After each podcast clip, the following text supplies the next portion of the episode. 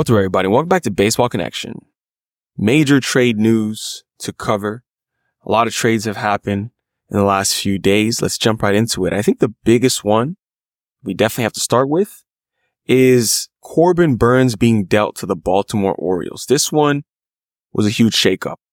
Many of us did expect Corbin Burnes to be traded, but the fact that it's the Orioles makes this very interesting. We know the Orioles are contenders now we saw them do it. They made it to the playoffs for the first time in a long time in 2023 and they have a good young, young core in Baltimore. But now they go out and they get the 2021 NL Cy Young winner in exchange for rookie infielder Joey Ortiz, left-hander DL Hall, and a compensation pick in this year's draft. Sandwich pick. That's the number 34th overall pick in the draft.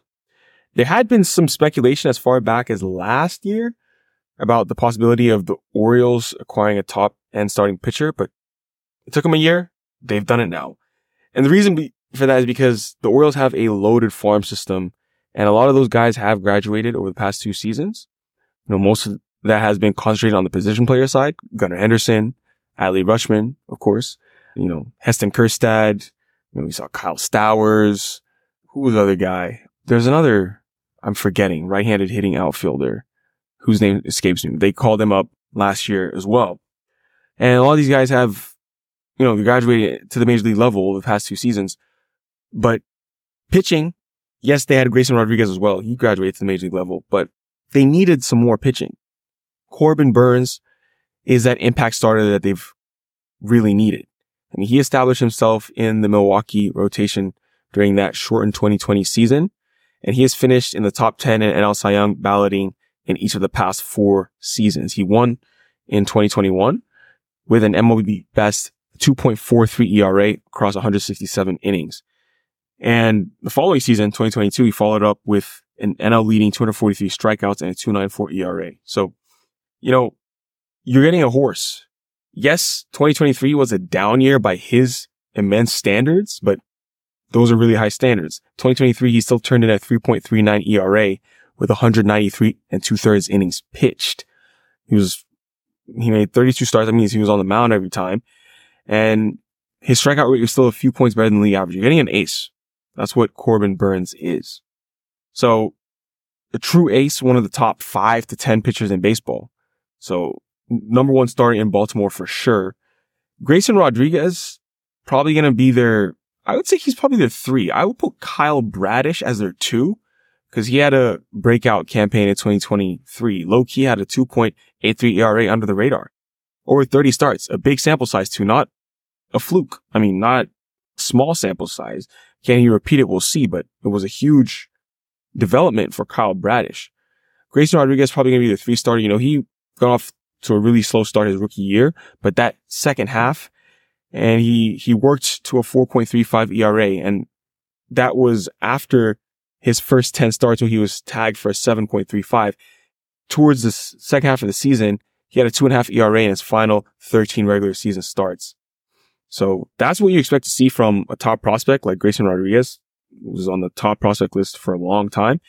And he's now pitching well at the big league level. So we did see John Means returned from Tommy John surgery late last season. So, you know, he, he's going to be in the mix too.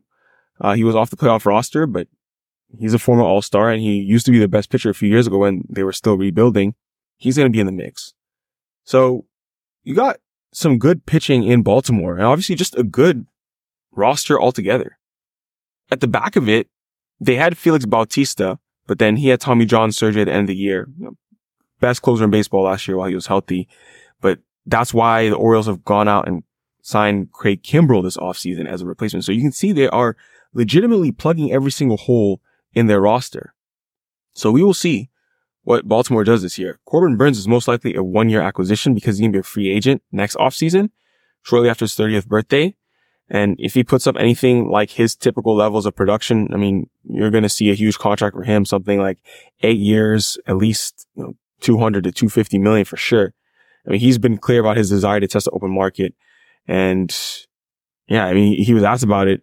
What would be the possibility of signing an extension if you were traded this winter? He said, such an offer would have to be something that would just absolutely blow you away to keep you from testing the free agent market. So sounds like a guy who's, who's set on becoming a free agent, but the Orioles sound like a team that are set on winning this year.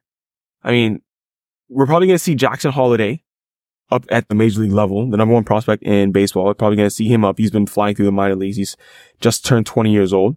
Probably going to see him playing shortstop this season. So that's a big reason why they traded Joey Ortiz over to Milwaukee because he was blocked. I mean, he spent most of his time at AAA Norfolk and he looked really good, had, you know, great offensive numbers. He has an elite glove, but the future left side of the infield in Baltimore is going to be Jackson Holliday and Gunnar Henderson. So that's the news coming out of Baltimore. This is the team that's looking to, to win. They're looking to win. They're going to be a force to be reckoned with in the American League. Speaking of American League, so the Blue Jays have signed Justin Turner. So Justin Turner has signed a one year, $13 million deal. He turned 39 in November, but he was not showing any signs of his age in 2023. This dude flashed 276, you know, 345 on base, 455 slugging, 23 homers, 31 doubles. And I mean, a 114 weighted runs created plus, 40% above league average for Justin Turner, 96 RBIs, did not show any signs of age whatsoever. You would think the Red Sox want to bring him back, but for some reason let him walk. And it's, it's just a pattern that we're seeing from the Red Sox this offseason being very, very cheap, not being willing to spend. This is not the first time they've done this the last couple years. They did it with Kyle Schwarber a couple years ago, just letting a really good player walk instead of bringing them back.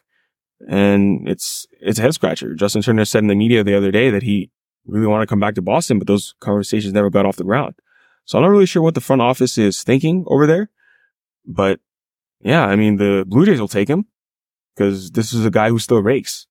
No matter what his age is, he still rakes. Staying in the American League, the Twins have signed Carlos Santana to a one year, $5.25 million deal. It's got some performance incentives, veteran first baseman. I mean, yeah, I mean, you're getting a player who gets on base a lot. That's what you get with Carlos Santana. That's pretty much it at this point. I mean, he is putting up above average numbers though, when you look at the whole package, right? So he had 2.7 wins above replacement last year, which was actually higher than I, I thought. 23 homers and 86 RBIs. Pretty solid bat, all things considered.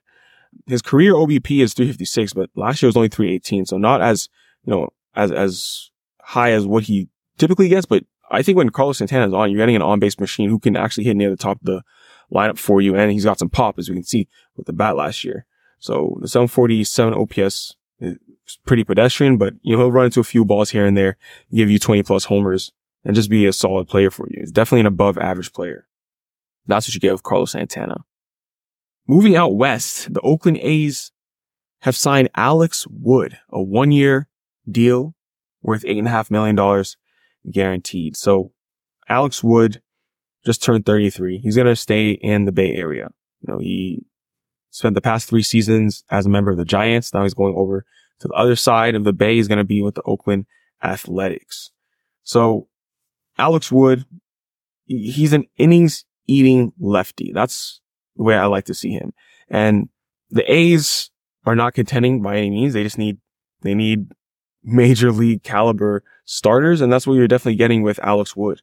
I mean, I said innings eating, but now I'm looking at last year. I guess he didn't eat that many innings. The last two years he was fine, but 2023 he was hurt only through 97 innings. But in the past, he, this is a guy who's gone 130, 138, you know, 150 innings on a regular basis before, but he just didn't do that in 2023.